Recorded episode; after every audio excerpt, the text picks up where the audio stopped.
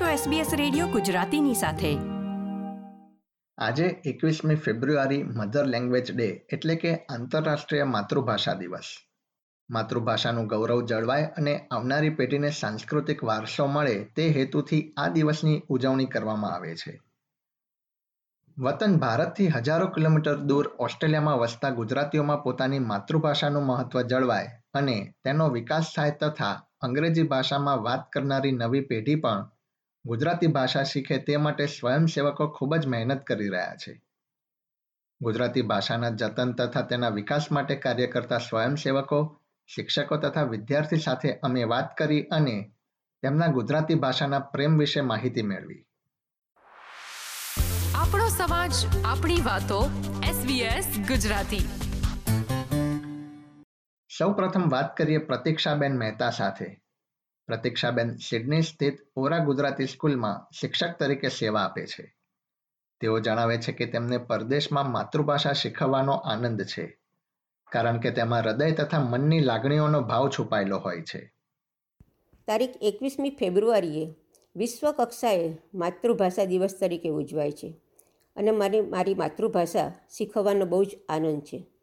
ભારતમાં તો બરાબર, પણ પરદેશના કોઈ પણ દેશમાં ગુજરાતી ભાષા બોલવી એ શરમની વાત નથી. તેની ભાષાના દરેક શબ્દોમાં હૃદયની, મનની લાગણી અને ભાવ છુપાયેલા હોય છે. જ્યાં રહેતા હોય ત્યાંની ભાષા શીખવી, અંગ્રેજી પણ સરળતાથી બોલવું એ બહુ જ સારી વાત છે. અને એ જરૂરી પણ છે. પરંતુ માતૃભાષાનું ગૌરવ તો હોવું જ જોઈએ અને તે આવડવી જ જોઈએ. જેથી માતૃભાષા દ્વારા આપણા બાળકોમાં આપણી સંસ્કૃતિ જળવાઈ રહે. અને તેનું જતન કરવું એ આપણી જવાબદારી છે. ગુજરાતી શીખતા બાળકો પણ અંદરથી આનંદની લાગણી અનુભવે છે તેમ પ્રતીક્ષાબેન જણાવી રહ્યા છે. કોઈવાર પહેલાં એવું લાગતું કે આજની પેઢી આપણી માતૃભાષાથી થોડી દૂર થતી જાય છે. પણ ના એવું નથી. અહીં પણ દરેક ભાષા શીખવવાની શાળાઓ છે. હું અહીં ઓમ રામેશ્વર તરફથી ગિરાબીન પબ્લિક શાળામાં ગુજરાતી શીખવાડવા જાઉં છું. મને બહુ જ આનંદ આવે છે. પાંચ વર્ષથી પંદર વર્ષ સુધીના બાળકો ઉત્સાહ સાથે દર શનિવારે સમયસર આવી જાય છે. તેઓ ફક્ત બોલતા જ નહીં, લખતા પણ શીખે છે અને સમય જતાં તેઓ શબ્દોની વિવિધતા, ભાષાની ગહનતા અને તેનું મહત્ત્વ પણ શીખી રહ્યા છે. ઘરમાં જો ગુજરાતી બોલતા હોય, તો તેવા વિદ્યાર્થીઓ તો આગળ જતાં સામે ચાલીને કહે, ટીચર, આ વસ્તુને આમ પણ કહેવાય ને? મને બહુ આનંદ આવે કે, વાહ ગુજરાતી આપણી માતૃભાષા તેઓને અંદરથી સ્ફુરે છે. શરૂઆતમાં તેઓના માતા પિતા આવે કે આને ગુજરાતી ભાષા બોલતા કે લખતા શીખવાડશો? અને જો બાળક નાનું હોય તો નોટ પેન આપણી સામે ધરીને આપણી સામે જોઈ રહે. પણ જેમ જેમ તે શીખતું જાય, એમ એમ આપણને લાગે કે તેઓ અંદરથી આનંદ અનુભવે છે. જેમ કે આપણે એમ કહીએ કે ફ ફૂલનો ફ કે ફ ફળનો ફ તો તરત કહેશે કે મારે ઘેર ગુલાબ થાય છે તો ગુલાબનો ગ આવે ને. મને સફરજન બહુ ભાવે છે, તો સફરજનનો સ્વ આવે.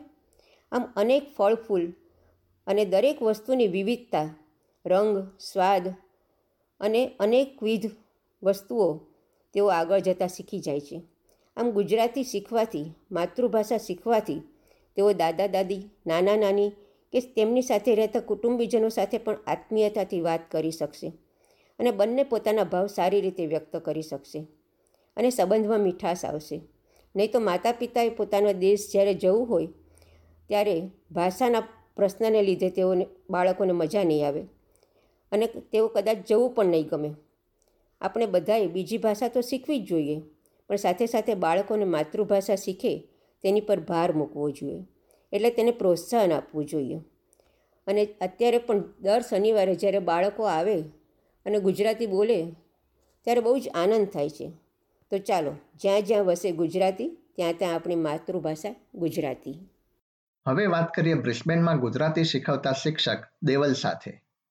દેવલ માતૃભાષાનો અર્થ સમજાવતા જણાવે છે કે માતૃભાષાનું જ્ઞાન બાળકને માતાના ગર્ભમાંથી જ મળે છે. તેથી જ તેને માતૃભાષા કહેવાય છે. કે આપણે માતૃભાષાને આપણે માતૃભાષા શા માટે કહીએ છીએ? કે માતૃભાષા એટલે માતા માતા પણ એ જ ભાષા બોલે છે અને પિતા પણ એ જ ભાષા બોલે છે. બરાબર છે?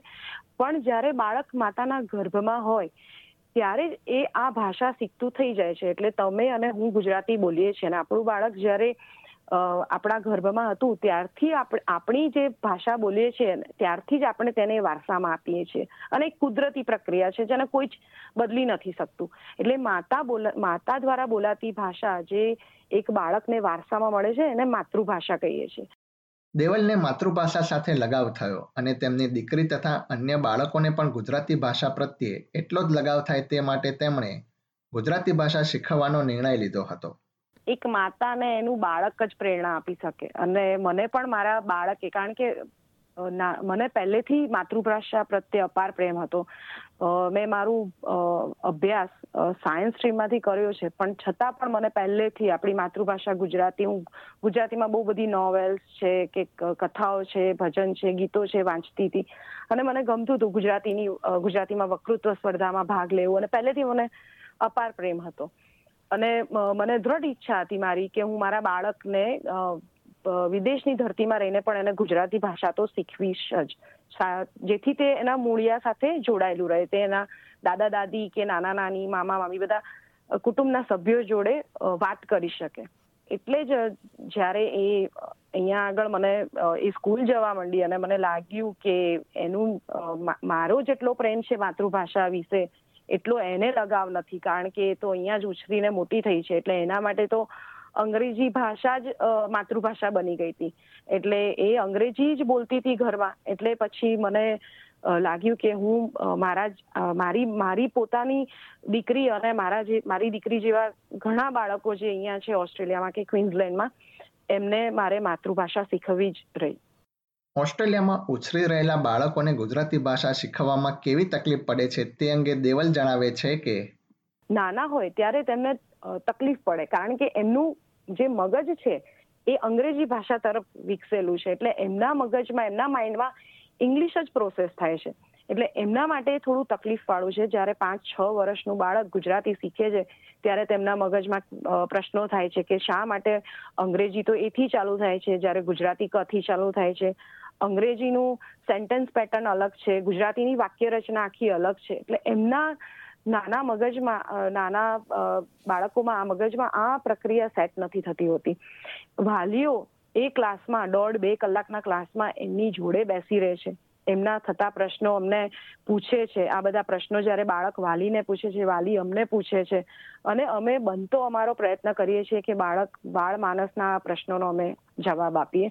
અને એમનું ઇન્વોલ્વમેન્ટ છોકરાઓનું બાળકો આપણી ભાષા તરફનો પ્રેમ વધે એવી અમે પૂરતી કોશિશ કરીએ છીએ. સ્વાભાવિક રીતે ઓસ્ટ્રેલિયામાં મોટા થઈ રહેલા બાળકોને માતૃભાષાનું મહત્વ ખબર હોતી નથી.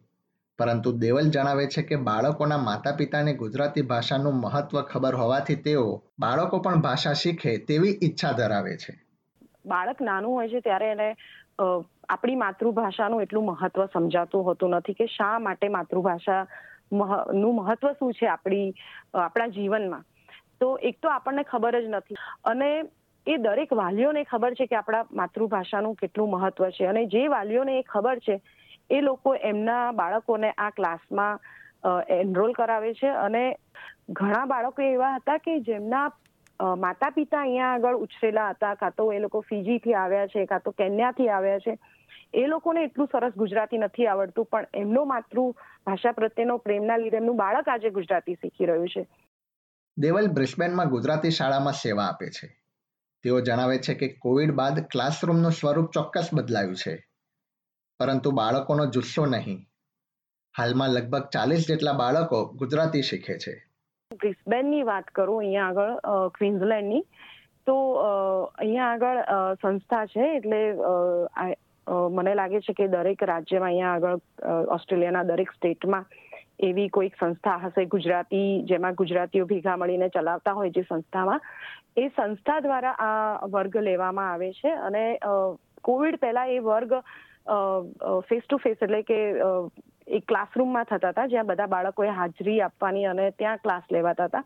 પણ કોવિડના લીધે જે શક્ય ના બન્યું, એટલે પછી એ લોકોએ ઓનલાઈન ક્લાસીસ ચાલુ કર્યા અને તો પણ લગભગ અંદાજિત ચાલીસ બાળકો જેટલા દર વર્ષે બાળકો એનરોલ થતા હતા અને એ લોકો ગુજરાતી શીખે છે આ ઓનલાઈન સંસ્થા દ્વારા. વીકેન્ડમાં ગુજરાતી ભાષાના વર્ગો યોજાય છે અને બાળકોની પરીક્ષા પણ લેવાય છે. દેવલ જણાવે છે કે બાળકોને પાસ કે નાપાસ કરવાના હેતુથી પરીક્ષા નથી લેવાતી, પરંતુ તેઓને ભાષા વધુ શીખવાની ધગસ જાગે તેવો તેમનો ઉદ્દેશ્ય છે.